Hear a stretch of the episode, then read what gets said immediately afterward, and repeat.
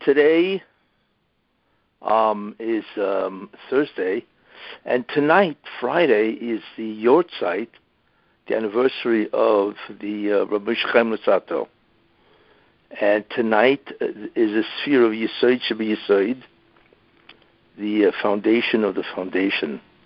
so I wanted to speak a little about that, sort of like I wanted to dedicate this year to the memory of the Ramchal and talk a little about him, and then talk about one of the things that really he was uh, tremendously occupied with.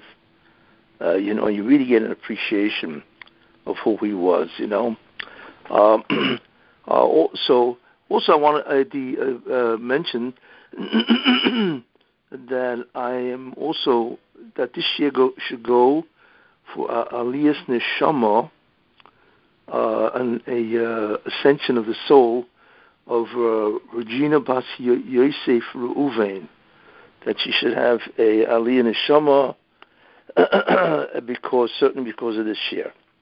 Now let me let me talk a little about about Ramchal. The Ramchal uh, was born in 1707, uh, and he passed away 1747. It's basically, and he lived in different place, places. He was born in Padua, Italy, and then eventually he moved to Amsterdam, uh, and then eventually he was he moved to Akko in Eretz Israel, and he had a tremendous amount of problems in his life because he was very unusual. He was a child prodigy. Uh, he knew the Kisvi Ari, the writings of the Ari, when he was 14. He was a clearly tremendous child prodigy. You can see that now. He wrote Svarim when he was 16. And it's hard to believe when you take a look at this Svarim that he wrote. You know, he wrote the Sefer Daas Tevunos, which is probably one of the greatest hashkafa machshava svarim on Judaism when he was only 28 years old. I mean, people at 28 years old, they don't even know what they're doing with themselves.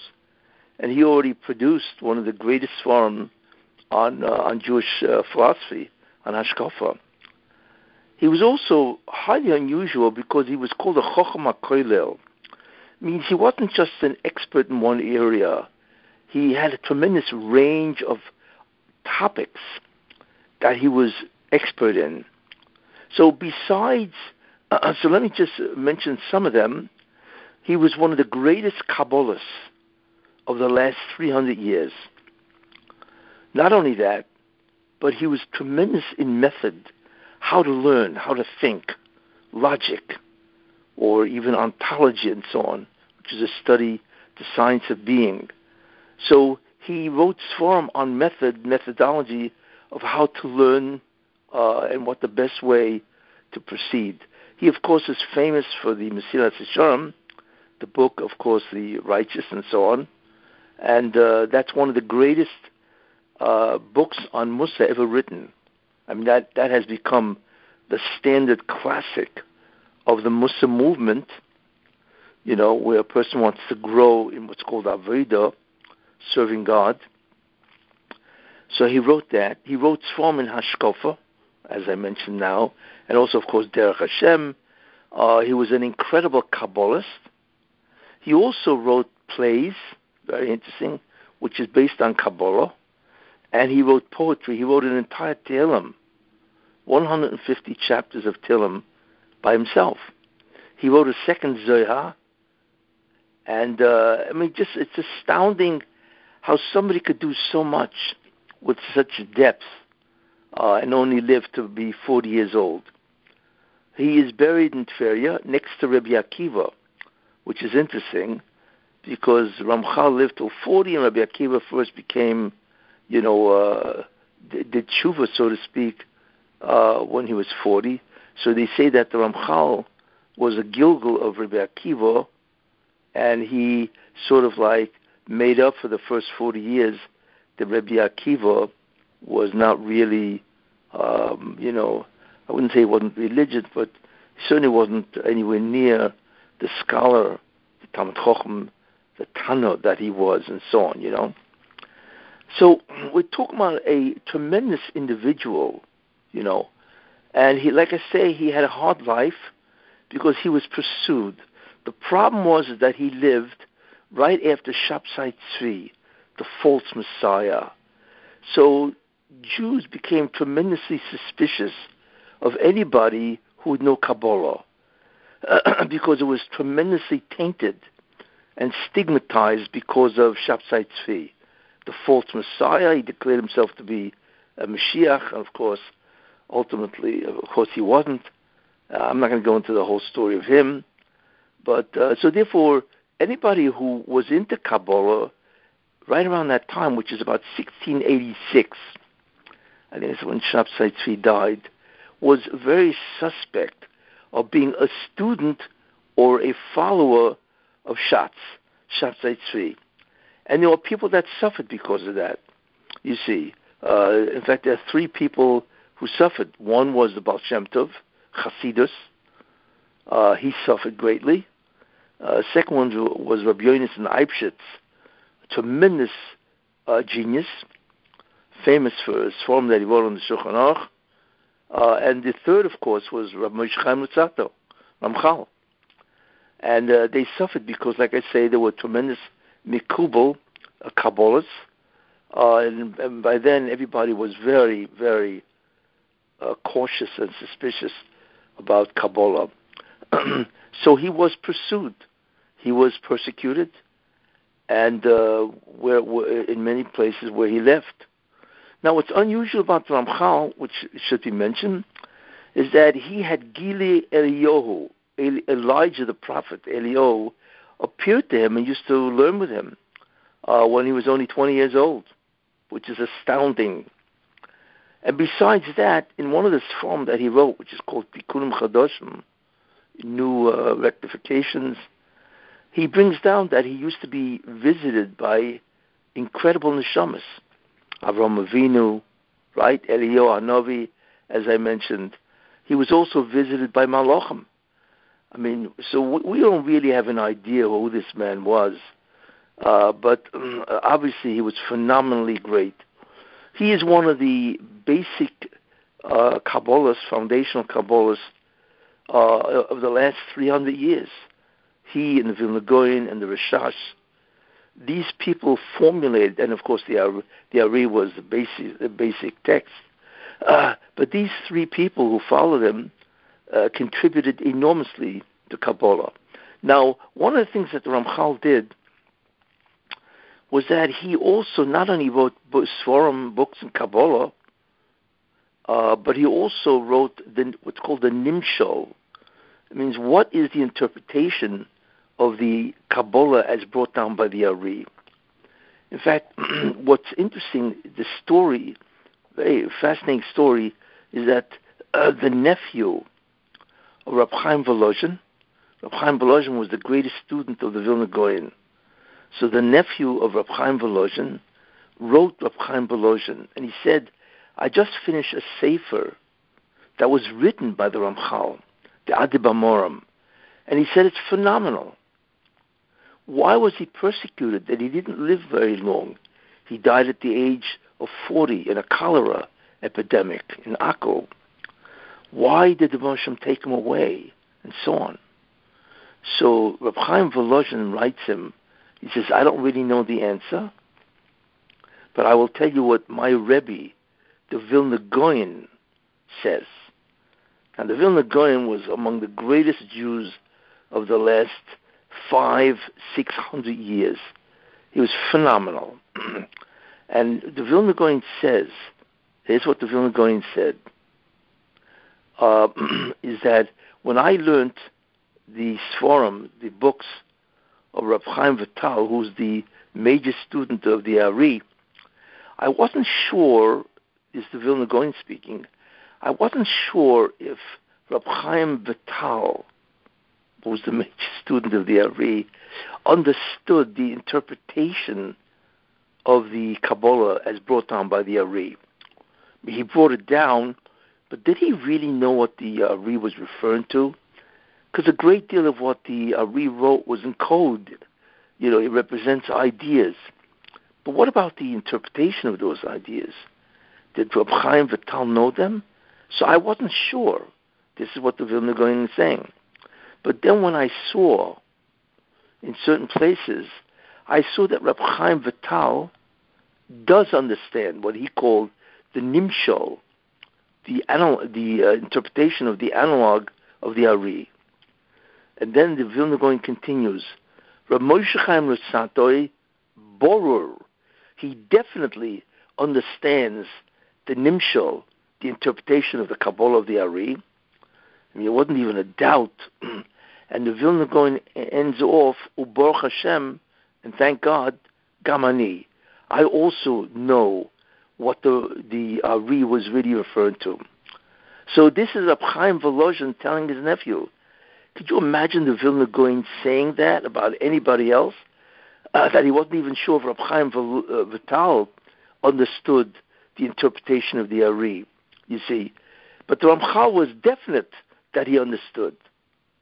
So we, and uh, like I say, the Vilna Gaon is one of the greatest Jews scholars in the last five, six, seven hundred years. There are people that compare him to Rishonim, you see. that just goes to show you what the Ramchal was, you know. In fact, the, the story is also that when somebody brought him the manuscript, when they brought the Vilna Gaon, the manuscript of the Ramchal, the Adir Bamarom, that Sefer, he said to the person, wait, and he went inside and he put on his big day Shabbos. He put on his clothing that he wears on Shabbos, right? Uh, and then he went out and accepted the Sefer. That's how great the Sefer was that he would actually change his garments. I'm just astounding, you see. and we know what the, the Vilna Gaon said. It's, it's quite well known that uh, the Ramchal was alive I mean, the Vilna Gaon, I think, was born in 1720, was it 1725? In any case, Ramchal was nifta not long after, in, in uh, 1747. Uh, but anyway, he was no longer alive, so the Vilna Gaon said, if the Ramchal was alive today, he, the Vilna Gaon, would walk from Vilna, which is in Lithuania, to Padua, which is in Italy, by foot to learn at the feet of the Ramchal. Well, that gives you some idea of who uh, the Ramchal is. And uh, the, the, statement also by the Vilna Gaon on the Sefer that the Ramchal wrote, the Mesilas Yesharim, that he said there's not one extra word in the first 11 chapters of that Sefer called Mesilas Yesharim. Anyway, so we're dealing with an extraordinary person you see. and one of the things that I mentioned about Ramchal was that he was a tremendous expert in thinking logic. And his whole approach was to organize Torah, and that's what he did, you see. In any case, this, therefore, is just a small sample of who Ramchal was.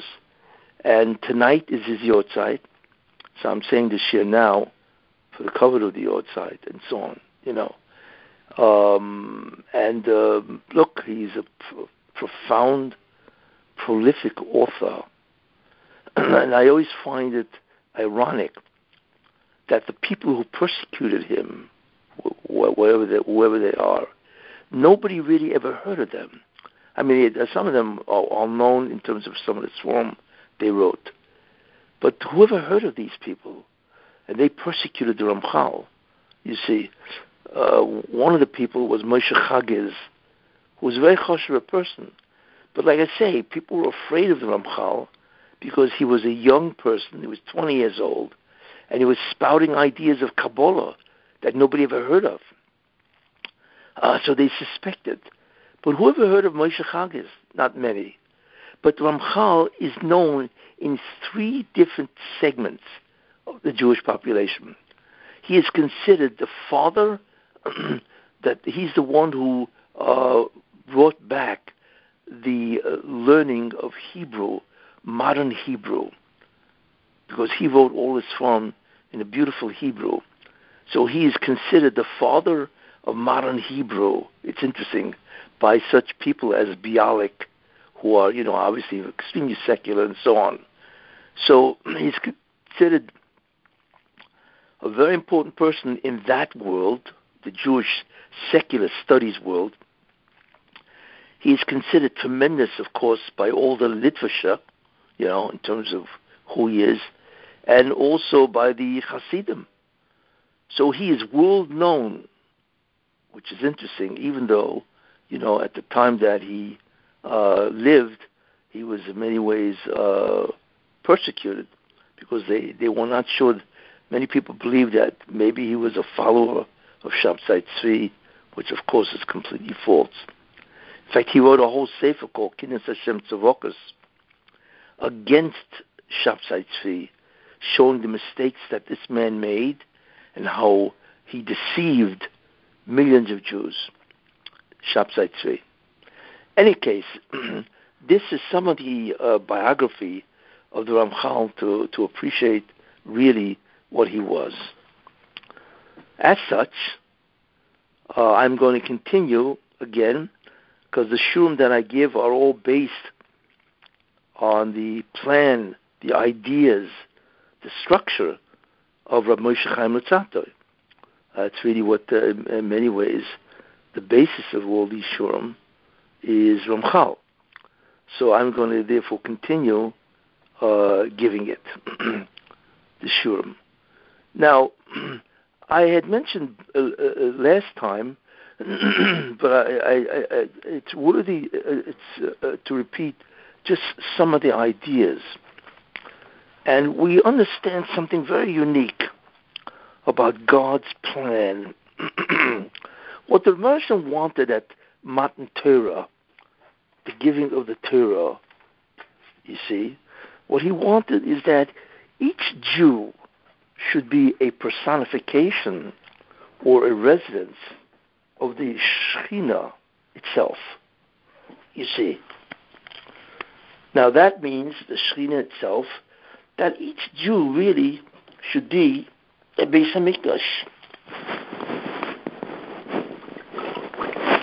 You see, he should be himself Beis Hamikdash, right? Where the Shekhinah should actually reside, uh, the, the, uh, reside in the neshama of each Jew, which is very, very interesting. How do we know this? Because it says, "V'shochati b'soicham," and I will dwell in their midst. what that tells us is that God, the entry point into creation of the Rabbanah divine presence, is really the uh, neshama of the Jew. That is the entry point of the uh, Shekhinah in creation itself. Now that's originally what God's plan was. However, ultimately what happened is that uh, because the Jews sinned at the golden calf, what therefore happened is the Roshim said, even though I enter their neshama, and that is the portal of entry into the creation, is the neshama of a Jew, but because of the fact that they introduced, as I mentioned, the zoyama back into creation, they, if they want to experience me, they cannot experience me internally. They have to experience me by going external to a Beis Hamikdash, a building outside, and then they can experience me. Uh, so it shows you that initially every Jew was to be supposed to be a Beis Hamikdash, and that's a very important idea. You see, because like I said, because it says v'shachanti b'soicham, and I will dwell in their midst, which means that the entry point, like I said, of God into the Bria his divine presence, his Shekhinah, right, is the neshama of a Jew.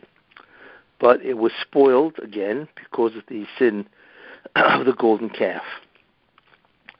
So that's the first dramatic change uh, in our relationship to God. You see. Now, the second idea is that the Rebbeinu Shem wanted to give the Torah not through Moshe. And the proof of that is that he gave the first two mitzvahs.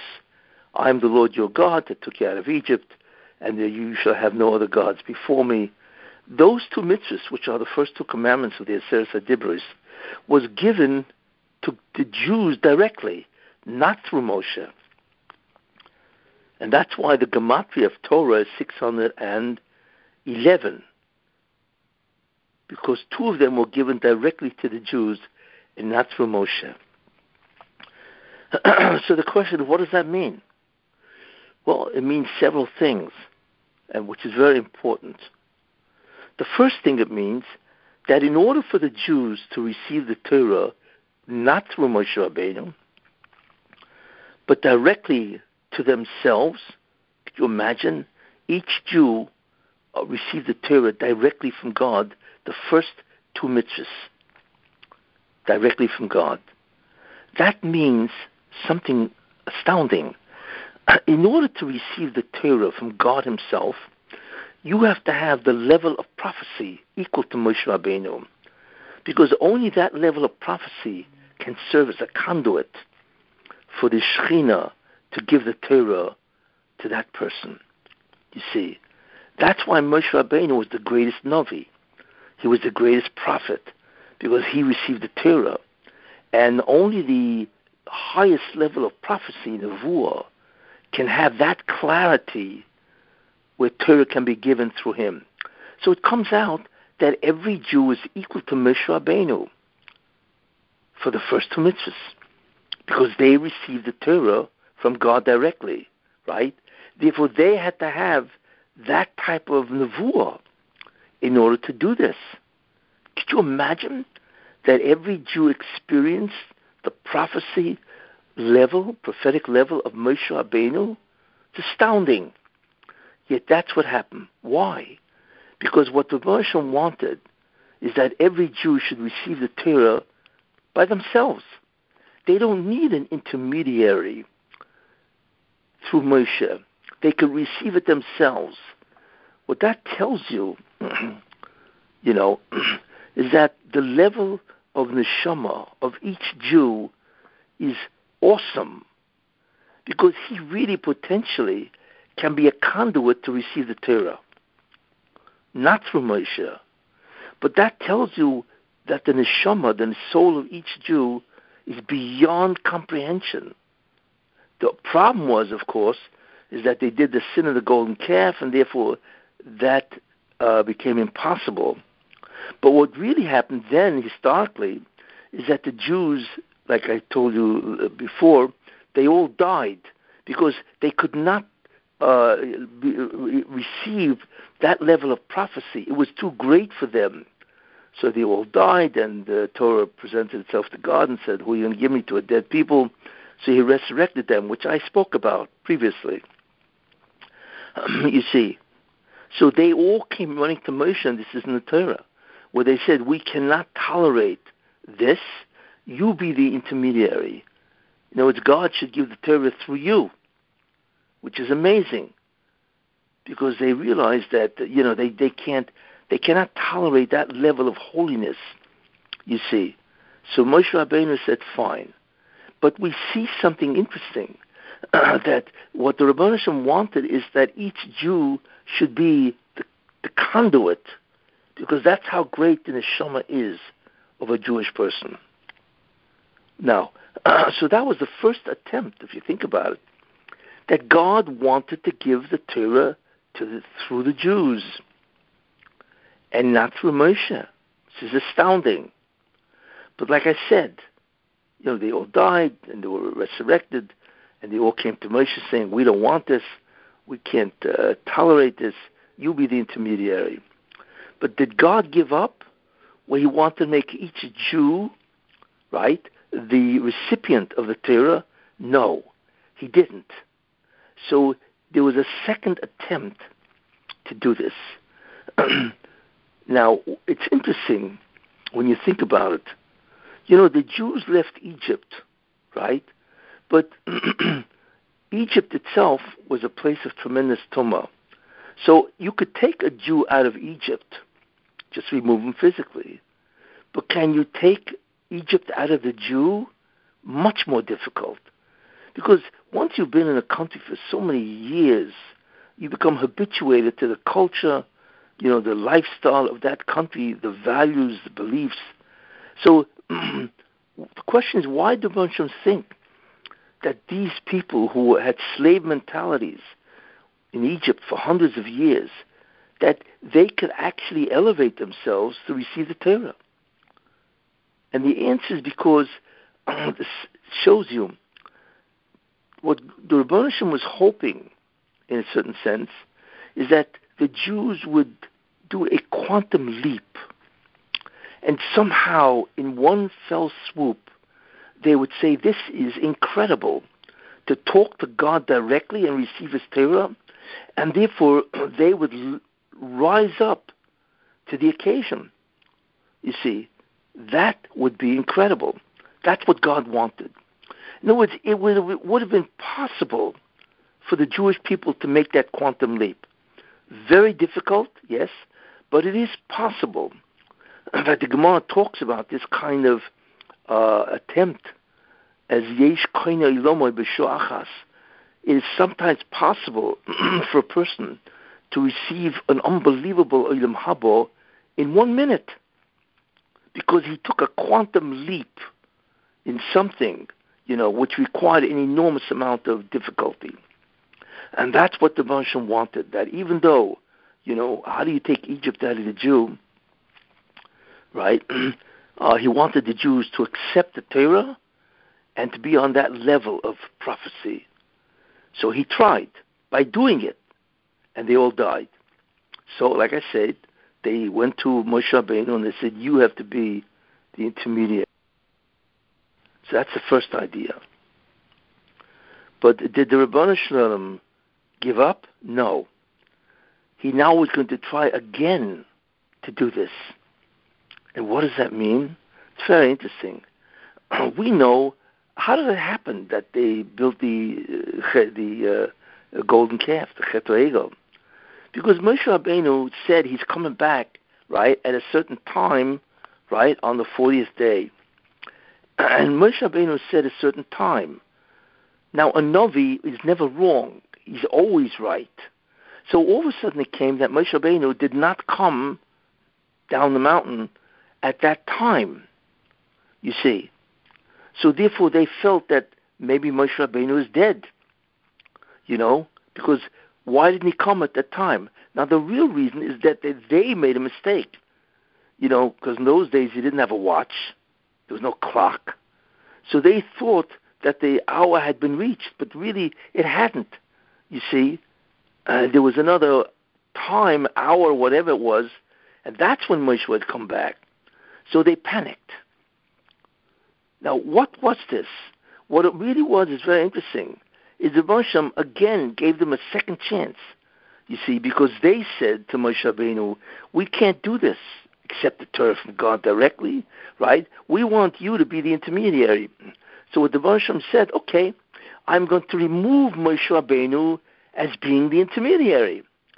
So he purposely set the Jews up that they would think Moshe is gone, and therefore what he wanted them to say is, okay, we already experienced, right, God giving us the Torah directly. You know, let us, you know, really rise to the occasion, and because we can do it ourselves without Moshe. So what the Russian was hoping is that that's exactly what they would do. Take that quantum leap, you see, that we can have the direct revelation of the Rebbe And therefore, the concept that Moshe Rabbeinu was late is a setup, right? It was on purpose, not to make the Jews fail, but that the Jews should say, well, we already experienced God, right? Maybe we could do it ourselves, even if Moshe is gone.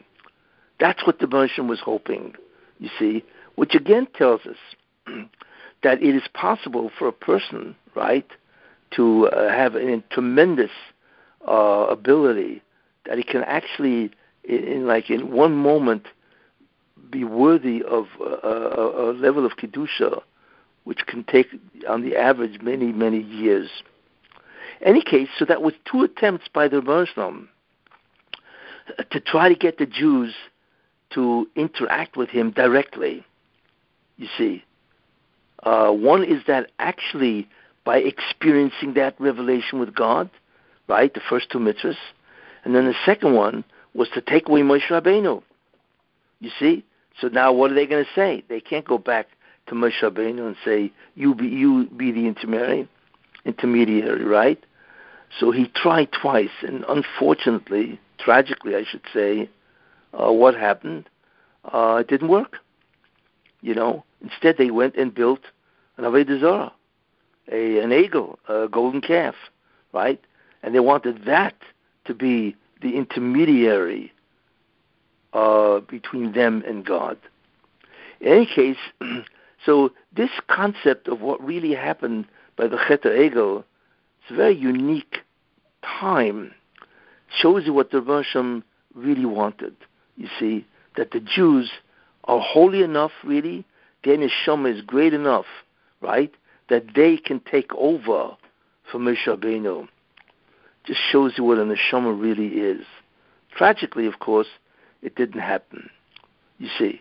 So therefore the Moshe gave the Torah through Moshe Rabbeinu, because they chose, of course, to be left out of it. So uh, this is really, in many ways, a very important idea. You know what the real story of the Chet Egel, what it really was, and indicates the true potential of the soul, the neshama of a Jew. You see. Now, what happened as a result of that? Well, as a result of all of this, the Torah, as described, went into the Klippa.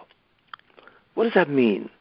That means that the, the Torah itself is now surrounded by the Zoyama. It cannot, it doesn't penetrate the Torah, you see, but the Zoyama serves now as a wall, as a barrier around the Torah that brings about certain consequences. You see, so the task of the Jew, therefore, is to take the Torah out of the Zohar. Yeah, that is really what he's supposed to do, is take it out.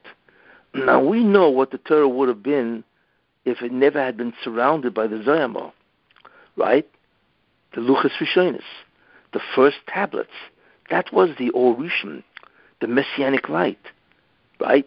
And that's what would have happened. What would they have experienced if they had the Luchas Rishonis, the first tablets?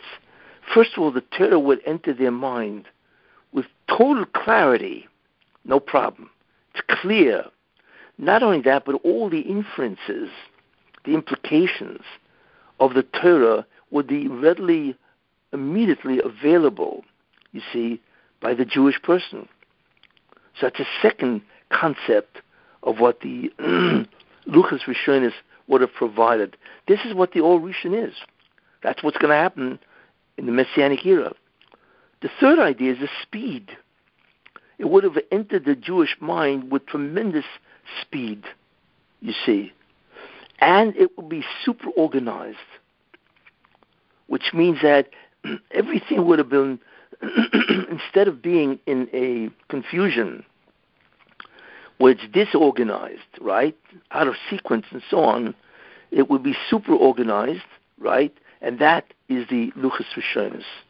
You see. Now, where do we see that? Because there's a posik in Mishpatim. It says, Ve'ela Mishpatim, and these are the laws, Asher Tosim they will place before them. Now Rashi points out that verse, that pasuk, and these are the uh, laws that you will place before them. What do you mean? You don't place laws before anybody. You teach them. It should have said, and these are the laws that you will teach them. Instead, it says, and these are the laws that you will place before them. It sounds like some kind of an object. So Rashi brings down and says a very, very important idea. What he says is the following: is that God appeared, you know, to when he was teaching Moshe Rabbeinu, he said to Moshe Rabbeinu, right, when you teach them, the Jews, the Torah that I'm giving you, don't just teach them the law, right? But you must also tell them, taimim, the reason for the law, which is called the principle. You see, it's not only the law itself, which is the situation and the din, the law. You need to tell them the reasoning behind it. Why is this law true? Why is this conduct applicable to this situation? So that's the first thing the Rosham said. the second thing he said is just don't give them halachas, but you need to organize it for them, a structure, you see, and that is what's meant that you will place before them like a Shulchan Aruch, like a prepared table. Imagine you sit down at some type of an event, the table is prepared, right? It's not just the items on the table, but it's also each item, right, has its place exactly where it has to be on that table. So the Shem tells Moshe Rabbeinu, so not only you teach them the laws, but it has to have the principles, the reason for each law, and all of this has to be organized in a tremendous form, like a, a prepared table. That is the Or Rishon, you see. Uh, so therefore, what we understand from that is if a Zoyama surrounds that, then it changes. The ability of somebody to access the law is very different. You see, then you may have a law which does not have a reason, or it's not brought down clearly. And not only that, but the laws are being presented in a very disorganized way, which would have been very different, right, from what uh, Moshe Rabbeinu was asked. Uh, you see. So therefore, that's the klipa, that's the shell that surrounds the kernel. You see? That's the shell of a fruit or a, or, or, or a nut and so on, you see? So the Zoyama surrounds the Torah and therefore in many ways confuses everybody because it's not clear. It takes a tremendous amount of effort to gain a clarity, right? And it's not organized. You see. So this is what the form, the shape, the form of the Torah is in now. The Torah, in many ways, is surrounded by the Zoyama. It's it, doesn't. It's not woven into the Torah, of course not, but it surrounds it and serves as a barrier. In fact, the Ari says when you learn the Torah and you have a kasha, a question, the reason why you have that question is because of the zoyama that surrounds that halacha. In other words, a question, a difficulty that you have is the actual manifestation of the zoyama around the Torah. That's what the Ari says, which is, when you think about that, that's astounding, you see. But then the question is, what's the task of the Jew? The task of the Jew really is to take the Torah out of the zoyama and then automatically everything will become clear. You see, where do we see that? What does that mean? It means that Yegia, Yegia means tremendous effort, breaks the klipa. That's it.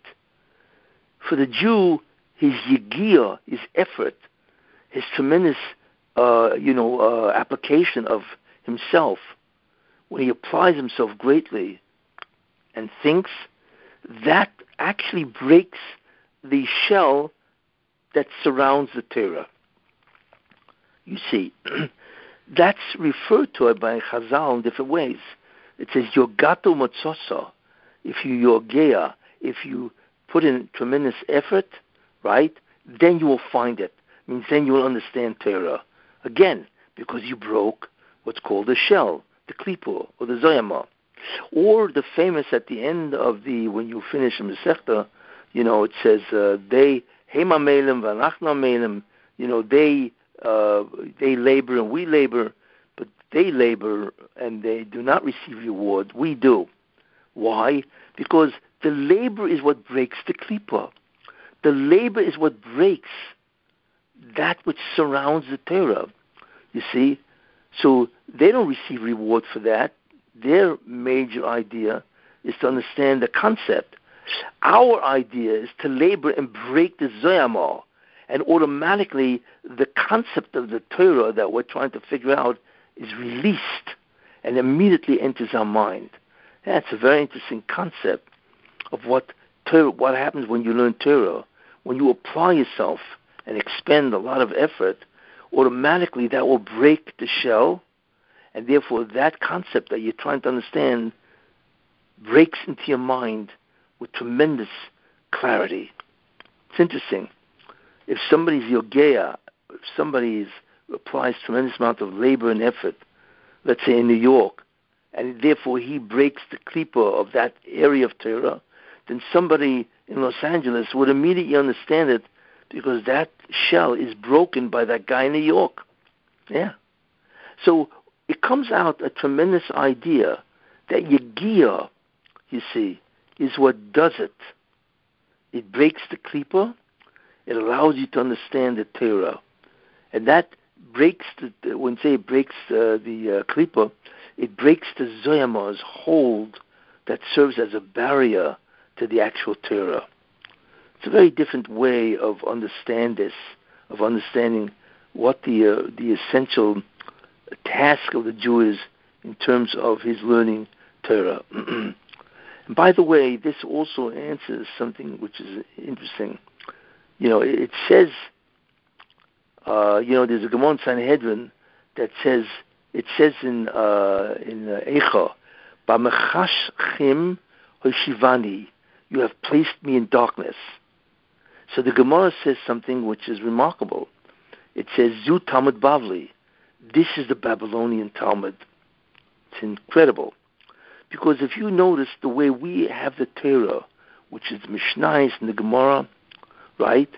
So of course these are tremendous, uh, these are tremendous uh, swarm of the Torah, Torah whatever. But in many ways, the the it's it's not in many ways written in a way that we can use as a textbook. I mean, we have no choice to use them because we use them.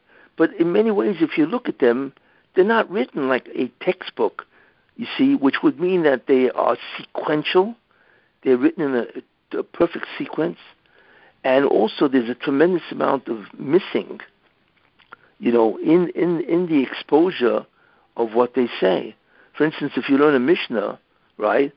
Many times the Mishnah, many times, most times, does not give you the background information. It's missing a tremendous amount of information. It's missing the reason for this law. Why is this the law in this situation? It's missing, right? In other words, the principle. Then it's missing even what's the authority. Is it it rabbinical or biblical? It, it, it, in other words, the Mishnah itself, even though that's what it's for, or that's what it, was written for, uh, is not really in a textbook. And that is why it's so difficult to learn Mishnayos as a textbook to understand the oral law. Why is that? Because that's the klipa. That is the zoyama that surrounds everything written.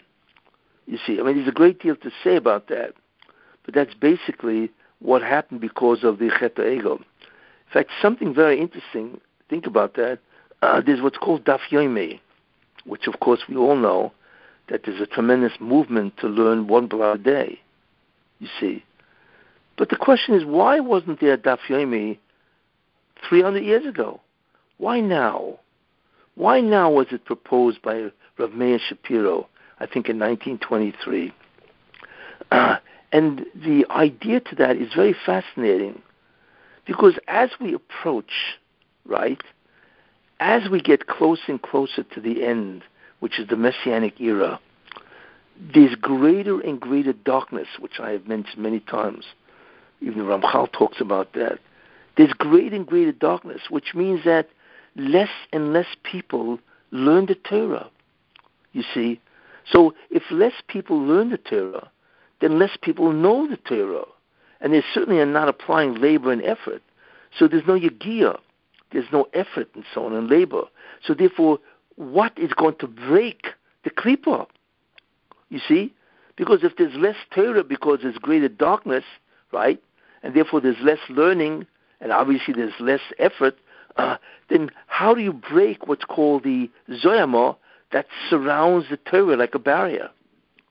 And therefore, and this is true at the end of time, you see, when there's tremendous darkness and there's a tremendous absence of people learning Torah.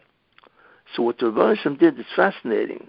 He said, I'm going to create or institute, and he gave that idea to Rabbi Shapiro, actually gave it to the Chortkover Rebbe. but in any case, so Rabbi Shapiro had this idea. What was the idea? To learn one blot a day. But what's interesting about it, Daf Yomi is it's not really education. Education is where you learn and you know. But guys who learn Daf Yomi, they learn it for seven and a half years, the whole Shas. Do they really know it? Of course not. You can't know the Gemara by learning a blot a day. You say, you see. In fact, I, I always say in, in a comical way, the only way a guy can say I forgot the whole Shas is by learning Daf Yomi. And that's what happens. You forget everything. Because you really can't retain anything learning a blot a day. It's much too quick, you see. So therefore, what the Rosham did is very interesting. He put the idea of Daf Yomi in the mind of, Meir Shapiro, whatever, and the Jews have gravitated that, which is great. At least that, right? And so therefore, that would provide the Yagia. You see? So even though we're getting close to the Messianic era, and therefore there's tremendous darkness, which means tremendous ignorance, amho aratzos, you see, that's what it means, ignorance. Well, most people don't learn, or if they do learn, they don't know. Uh, Rabbanshim said, but I'm going to somehow give them the effort and labor, right? Not only in trying to understand, but the main thing is that they have to get up at 5.30 in the morning to do the daf. Or they have to persist in doing the daf again and again and again. That gear breaks the klipa. Uh, that's why daf yomi is appropriate in the end of time. Because instead of doing the effort and labor to learn and know the Gemara, which is what they used to do, right? In the end of time, when there's very little Torah learned, so the effort and labor is not so much knowing it, right? It's self-sacrifice. It's Mesiras Nefesh. That's what does it. So that counts. If you are self-sacrifice to learn the Torah, Gemara, Mishnayos, or whatever, Shulchan and so on, right? Even if you don't really understand it because you're going too fast, whatever, the fact that you have to Mesa Nefesh, you have to self-sacrifice in order to understand it, you see, that itself, the fact that you have to be there and learn a blot a day or whatever, that yagiyah, that labor and effort will break the klipa. You see? That is why Daf Yomi is completely appropriate only for the end of time. Because if it's not the end of time and it doesn't have to be such darkness, then the mere learning itself and understanding will break the klipa. It's interesting. So we see actually why there is such a thing as Daf Yomi and why it has been successful. So this basically is what is happening. You see, our job is to take the Torah out of the Zoyama that surrounds it because of the sin of the golden calf. And that determined why the Torah, not the Torah, but the Gemara and the Mishnayos, is written in such a way which is very confusing. And that's the Gemara said, B'mechashchem hashivani, you have placed me in darkness. And this is why, you see, because our job is to break the Zoyama, its hold on the Torah itself, in order to take it out. Is the Torah coming out of the Klippa? And the answer is yes. How do we see that? Well, take a look. There's a certain phenomena that has been uh, happening, and I'm going to say something which I don't think they understand this. They certainly don't know this.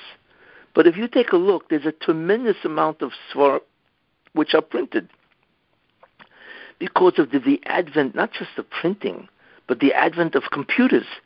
Everybody can now write a sefer on his own and actually print it out. You see? And not only that, a tremendous amount of sfarim are now in English or French, ArtScroll. Well, ArtScroll is an example of the Torah coming out of the Zoyamah. It's getting easier to learn Torah because it is now being translated, right?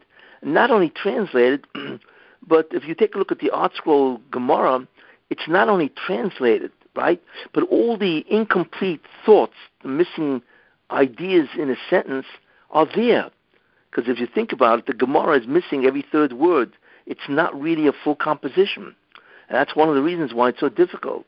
But that's ending because what Art ArtScroll did is they inserted, right, every missing thought and they made it a full composition, you see. And not only that, but they have the background information, they have notes. It's astounding. They've completely, in many ways, changed the tsura of Shas. Why? Or I should really say, how are they able to do that? The answer is because because of all the dedication of all the years of Jews learning and also labor to learn Daf Yomi, they have risen the Torah out of the Zoyamah. Correct. And therefore, the argument in heaven now is well, since the Torah is now much less surrounded by the Zoyamah, we can now make it easier to learn. You see? Because if you remember, I said the Ari, when you have a kasha, a difficulty, that is the Zoyamah attaching itself to your mind, and you find it very difficult to understand. Uh, so ArtScroll or all the other publishers that are translating and making Judaism tremendously available to Jews is only, and why now? Why only in the last 40 years? Because the answer is because through the labor and effort of the Jews for thousands of years, the Jews in many ways have succeeded. Not totally, because there's something else that has to be done, but to translate the Talmud and to insert the missing sentences, to put in notes of Rishonim and Achronim, to put in background information, and so on, of so many different forms besides Gemara. Everything is being translated, you see, or everything is being commented on. There's so much, there's such a proliferation of Sfarim. It's because the Torah is leaving the Klippa, the Zoyamah. Very, very interesting. Uh, and uh, I believe that's the hashkafa reason for the creation of ArtScroll, right? For the creation of what's happening in the Sfarim world by Jews, you see, because of the effort and labor that has been done. And also, this is why there's such a thing as Daf Yomi. Because when a, in, a, in a world that's completely devoid of Torah, or almost devoid, right, you need Yegia. And the only way you have Yegia is not through knowledge, but it's rather self-sacrifice. Mesiras Nefesh, which is what everybody who learns, right, Daf Yomi, has to do. It's a tremendous labor to persist, to learn uh, 2,711 pages for seven and a half years. So we see the repercussions in many ways of the Chet Egel, the sin of the golden calf. We also see what God really wanted. You know, it's a whole different understanding. But you should know one thing: all of that will be restored in the Messianic era. All of it. You see, where the Luchas Rishonis, you see, will then re- reassemble itself, so to speak, and the Torah again will be the Messianic light. But that Messianic light is whole, so, totally different because it will include information which is beyond belief. Beyond belief. The details of the Messianic light we cannot even begin to comprehend. And that's part of the Messianic era. It's not where everything will have a Jew will just close his eyes and all of a sudden in will fly Torah with total clarity, all the inferences, tremendous speed, no problems, no difficulties, no questions, super organized, right? Right? It'll be taka, like like a Tassim Naam. You will place it before them, like a Shulchan Aruch, a prepared table but the details will be staggering. The details of the entire creation will be staggering for each Jew. And that's what's going to happen. In fact, what I would say is if you want to understand the manifestation of what does it mean for Torah to be surrounded by the Zoyama, look at the physical form of the Luchas Rishonis, the first tablets. They're shattered. They're broken. And they are behind the second tablets. Well, in that state of being shattered, think about that. You can't reach any clarity. You can't learn from them, right? You know how much labor and difficulty it would take? So it comes out that broken pieces of the first tablets is the real physical manifestation of the messianic light in the Klippa, you see, in the Zoyama. That's really what it is. And someday they will that will all be repaired, you see, in the messianic era. And then every Jew will have as an automatic inheritance the entire law, the entire oral law, Hashkafa, Kabbalah, you name it. Every Jew will be a massive Talmud Chacham, the way the Rebbeinu wanted it, really in the beginning of time, when he gave the Torah. Any questions? Yeah, I have a couple of questions. Okay. Okay. So, my first question is: Is could women break the klipa also from the yes from the yes yes um, because a woman really has to learn Torah in terms of the mitzvahs that she has. A woman is is obligated to perform mitzvahs, right? Uh, you know, uh, she's exempt from a mitzvah say, which time demands, determined by time. But if it doesn't demand time, she has to observe that, the mitzvah, the positive commandment. She also has to observe all the negative commandments, right? Every one. Therefore, she has to learn, because how else is she going to know? Well, once you have to learn and you are obligated, right, to learn, to know, then that will break the klipa. So, are there ways to break the zohama that klipa easier? Say that again. Certain tactics that um, a person could break the klipa. Like for for you, for instance, like you were saying, like in order for us to understand something, we'll, we have to toil on it, and then all of a sudden the klipa breaks, and then you immediately have a clarity of that subject that you're trying to learn. Yes. So are the easier? Are there certain tax, tactics to break the klipa easier? Uh, well, it's a very good question. Uh, there are, right?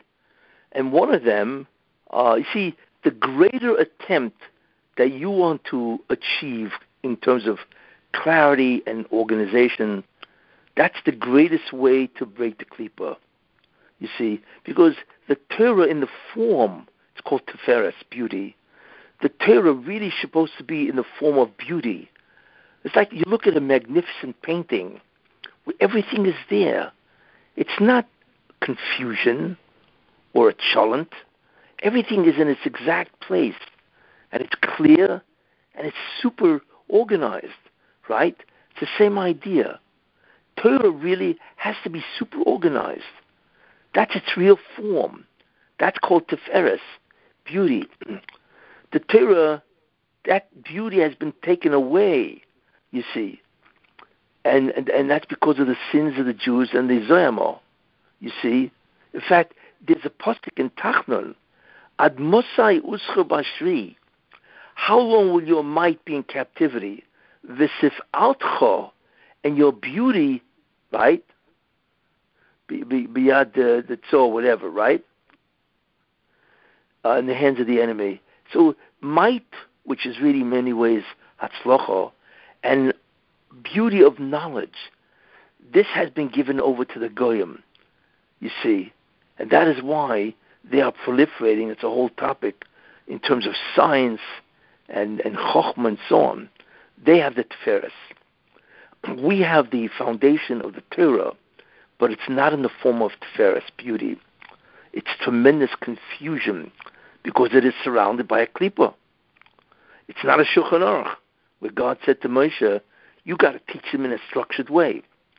So the lack of structure the lack of connecting the dots is one of the greatest impediments in learning Torah. That's why so many people don't understand what's going on.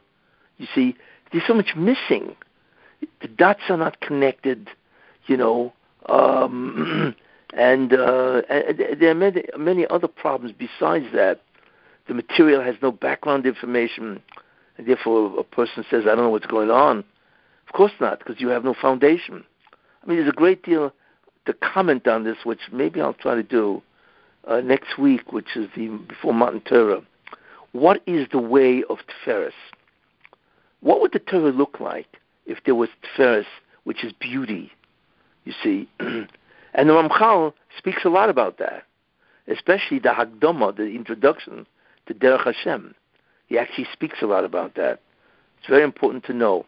So if you learn in that way, that Yegia will really break the klipa, because it's not just learning the details, but it is learning the details insofar as they relate to each other in a structure, in a framework. You see, as a uh, you're looking at as a as a totality of building. You see, so in that sense, uh, that's one of the ways of breaking the klipa, because you are replicating the Torah in the form of beauty.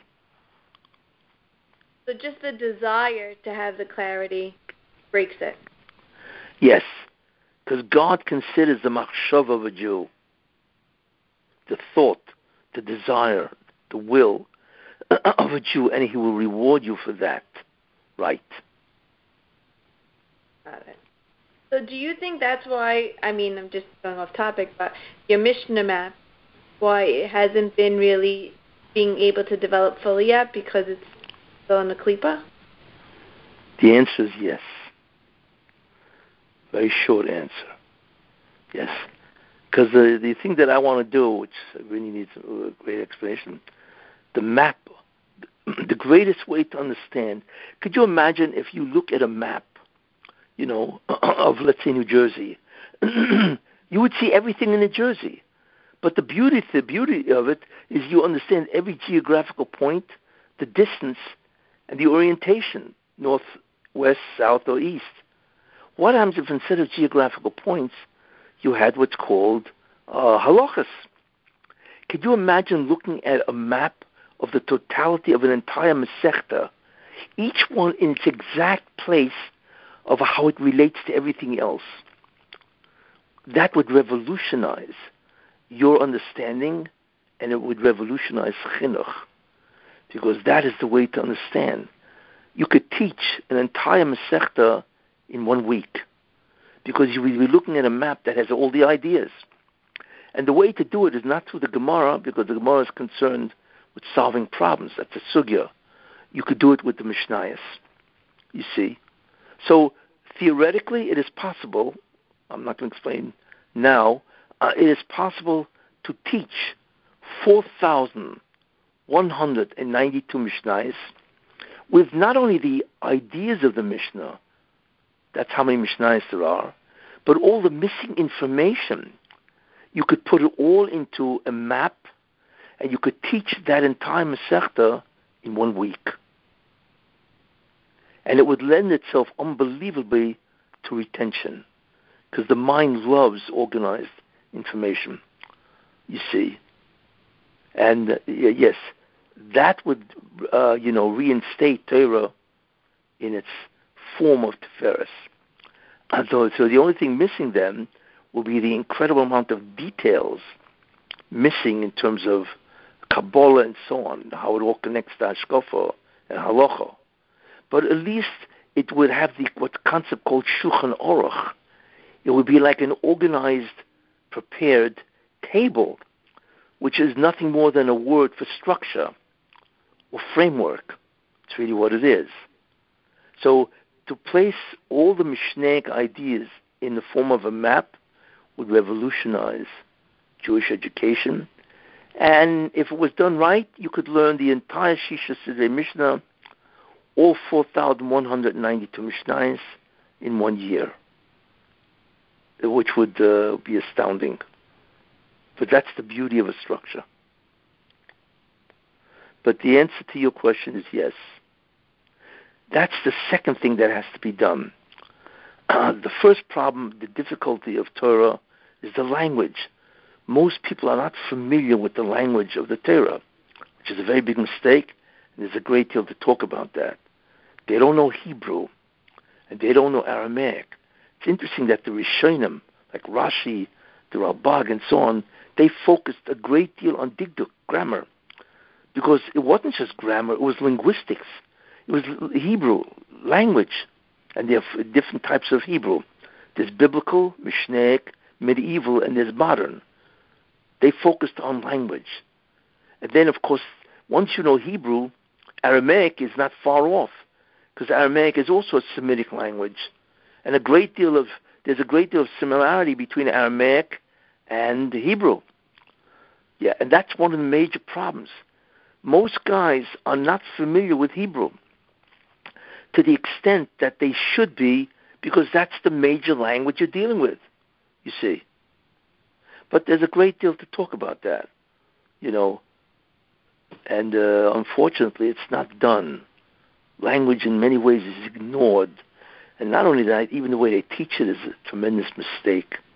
There's a whole different way of teaching linguistics, you know. In fact, if you knew how to organize, you could teach the grammar of the entire Hebrew language in 30 hours. Okay. You know? Anyway, those are all ideas which uh, can Okay. be understood. So my next question is, um, Hashem didn't want an intermediary uh, when He originally gave us the Torah. right. Um, eventually, He had to use Moshe because you know we failed that test. But when Mashiach comes, is is he? Wouldn't Mashiach be an intermediary? Inter, uh, intermediary? Well, that's an interesting question. He'll be an intermediary in the sense that he has Yechida. So the knowledge will come through him. But but once the knowledge it comes through him, it will then broadcast to every Jew independent of the Mashiach. Because then the Jew has now resumed the fact that he is a center, you see. So Kabbalistically, spiritually, it will come through him in terms of his yechida will be open, you see, to do that. But really, in the end, what's going to happen is each Jew will be privy to the Torah by himself. Because that's the nevuah. The way people will learn is through prophecy. You see, it's a whole different way of understanding. So he is and is not an intermediary. You see. So our our ability to have prophecy, that's going to be the quantum leap. When you say quantum leap, what do you mean by that? Yeah, that's the quantum leap. But that leap is because of the Golas. We will have deserved that leap. So we're going to You know. leap in Olamo. Yes. Yeah. That's what it means. What God says, I will bring, I will gather you, right? Remember the famous pasuk in Itzab? Even if your outcast be at the ends of heaven, right? From there, from there means in the klipa itself, I will gather you, right? And from there I will take you and bring you to Eretz. And that's God doing it because we have done it. The same thing with the uh, Egypt. What happened in Egypt? You know, the Jews did the work of being in Gullus and therefore suffering for so many years, and God just brought the Marcus down. They had accomplished changing the spheres into a certainly a part of it into a physical form, and that is the Marcus. Same thing. Exact same thing will happen by us. So my my next question is, um, you said that um, Hashem was giving like uh, did a setup for us when Moshe didn't come down from the Har Sinai. Yes. He was giving us a setup so that um, we wouldn't need Moshe, and then we just turn to him. Right. But isn't doesn't it say in one in, in somewhere that the Satan showed a picture of Yes. Moshe dead, and Yes. the Jews saw that, so that's why they thought that he he really died. Well, it wasn't a picture, it was an image in the sky Okay. of Moshe Hashem Rabbeinu allowed- lying in a funeral. What? why did Hashem allow that image? Like he was also setting us up to fail at the same time. no, what he wanted is the Jews should say, "Okay, it's terrible that Moshe is not with us, but we we already experienced what he did. We became prophets as great as him. Well, if we did it once, why can't we continue? You see." So he wanted them to make that quantum leap, where they would assume the role of Moshe Rabbeinu. So in order to convince them, him had to make sure that they would think Moshe Rabbeinu is dead. Right? Right. No, it's not that Moshe Rabbeinu is missing or he's late, which itself doesn't make sense. A Novi cannot be late, right? But he wanted to convince them to provide them an incentive, hopefully, to make that quantum leap. So the Satan had his ideas because he was hoping that the Jews would not take the quantum leap, right? And they would do the Chet Egel, they would do the golden calf. That's but God that that's the Satan's plan. But God's plan, it would be more convincing that Moshe Rabbeinu is gone. You see? So what are they going to say? Well, I'm, sure, I'm sure there were people probably saying, well, Moshe Rabbeinu is late. But the Russian didn't want people to think that because then what's going to happen? They're going to wait. And of course, he's coming back the next hour. You see, so what was the whole plan for? So he allowed the Satan to do what he wanted to do for his own purposes, uh, right? To provide the final argument that Moshe Rabbeinu is dead. You see, it's like it's like it's what the Satan did, does is always for his own sake, but the Moshe allows him to be a guinea pig, to be a fool, and to carry out the will of God, and that's what happened. And it was more important that the Jews should think Moshe is gone, so maybe they'll make the quantum leap, and then each Jew will now become a Moshe Rabbeinu. You see? I always say it's like interesting. The Rambam says, "Yochel kol odom liyas k'Moshe." Every Jew can be like Moshe Rabbeinu, right? So you have to understand what that means, and so on, without getting into that. But this is literal.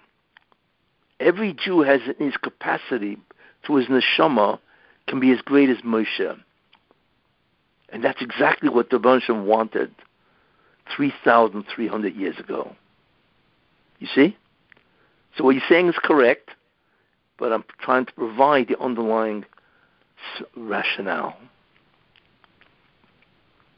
So going back to Ramchal, um, you, you, we never you, you weren't clear on why did he die so early.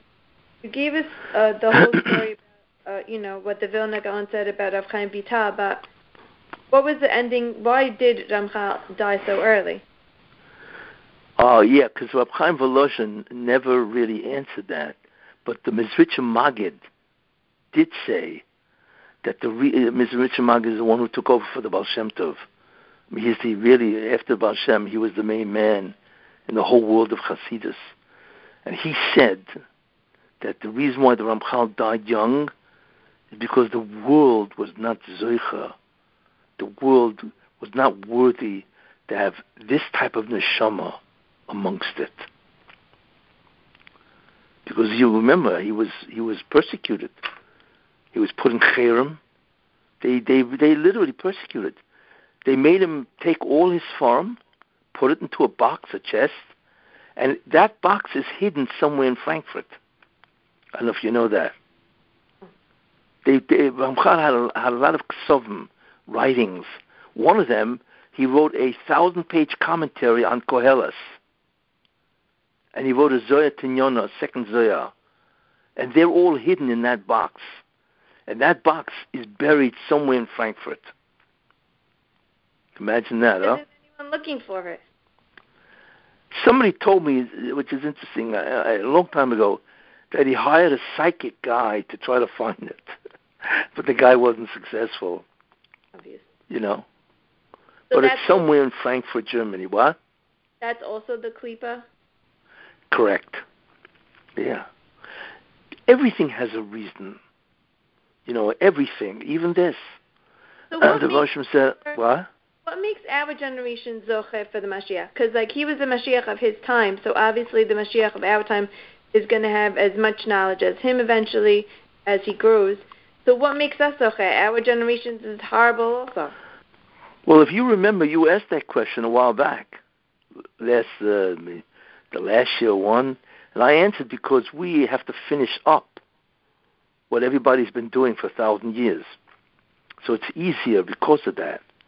And the second thing I said is because we have no idea of the greatness of every Jew because of the unbelievable difficulty of remaining Jewish or remaining religious. We have no idea. And I, I think I mentioned the Rizhiner Rebbe said, Shlomo Rizhin, that the reward of each Jew in the time of the end will be will be greater than the reward of the Akedah by Avram Avinu. That is how difficult it is to remain Jewish in the sense to remain observant, to remain doing mitzvahs. And you know that.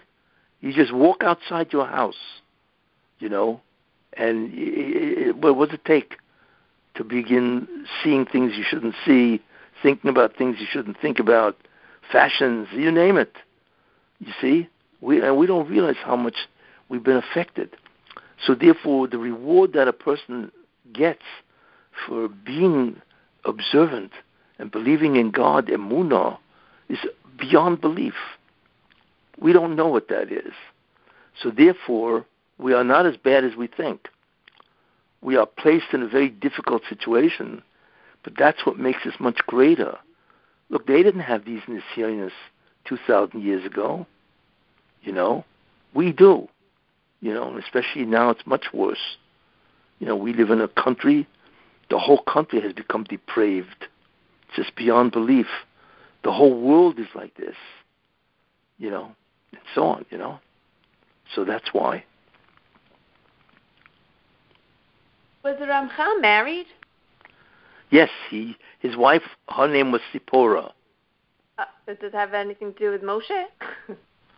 you know, I I don't know, but he married. Uh, what was his father's name? Uh, I'm trying to remember his father's name. his father-in-law. Uh, he was married, and he actually had a. Uh, I think he had a son. But there was a cholera epidemic that hit Akko, and he died in that cholera epidemic. You know, uh, so who was was. Ramchal Gilgul, uh, Gilgulav? Like, what's the what's the order of the Gilgulim that led up to Ramchal? Well, the Ramchal uh, was a shirish of Mashiach ben Yosef. That's how he was able to do what he can do, which uh, you know, it's phenomenal writings and so on. He was a Gilgul. Rabbi Akiva is a, a shirish of Mashiach ben Yosef, and the Ramchal, no question, is part of that shirish He's part of the spark of Rabbi Akiva, his neshama. That's why he's buried next to Rabbi Akiva. You know, but you had over the years the Ari is uh, also a Sherish Mashiach ben Yosef and so on. And if the Jewish people would have been worthy, they could have been Mashiach. But obviously they weren't. On the contrary, they they they persecuted Ramchal. Tremendous mistake that they made, and the history vindicated Ramchal. I mean, he's known all over the world as one of the greatest thinkers in the last 300 years. You know, everybody knows Ramchal, Luzzatto, you know, of course. Uh, but it just shows you what the, the tremendous mistake that they made. Because the Satan doesn't want it. He doesn't want people doing this. So he was able to, through his prosecutions, his ketrugim, to get the world to reject Ramchal. You see, this is the problem. The Satan has justice. He can argue that this is not just, and therefore he can get people to reject. You know what what could have brought the Geula. It's just incredible the power that he has because of the sins of the Jewish people. Other than that, he's nobody. You know, but he's able to dig into the chatoim and he's able to stop so many things. I mean, there's so, in many ways there are so many things that are wrong today in terms of what's happening in the Jewish society. I mean, there's a whole litany of problems that Jews have, uh, today, and it's all satanic. You know, he's trying to get Jews to leave Judaism. So are different levels of leaving to get them to be much more modern, and that's also leaving at a certain level. You know, and, and they don't daven the same way. Look, it's a whole discussion in itself, but Uh, we live in a very difficult. Look, we live in an era that the window is about to shut, but it won't, like the Ramchal says. Ad v'loy ad bichlal. The windows are going to shut until, but not including the until. Because if that's shut, the window's completely closed, the world would instantly cease to exist. But could you imagine? It's going to be one nanometer from the end. That's all that's left. And it is. Today we look at it. We are in the Memte Shari Tuma. You know? You know, I just read a statistic which is horrendous. This was done out of uh, England an institute, they estimate there are 15.1 million Jews in the world today. How many Haredim are there? Haredim means people who are Torah observant, right? Only two, 2.1. That means 13 million Jews are gone. Do we have any concept of the tragedy of what that means? that 13 million Jews have nothing to do with the Torah? Really? I mean, maybe somebody observes, you know, eats matzah together with bread on Pesach because he wants to be traditional. I'm talking about real Haredim, real Torah observant Jews in whatever capacity we understand that. And it could be Litvish, Hasidic, Sfard. Uh, it doesn't make a difference, but they're Torah observant. There's only two million out of 15 million, everybody else is gone, or partially gone, or mostly gone. Could you imagine uh, what what that the repercussions are for this generation? That is the darkness that we are experiencing.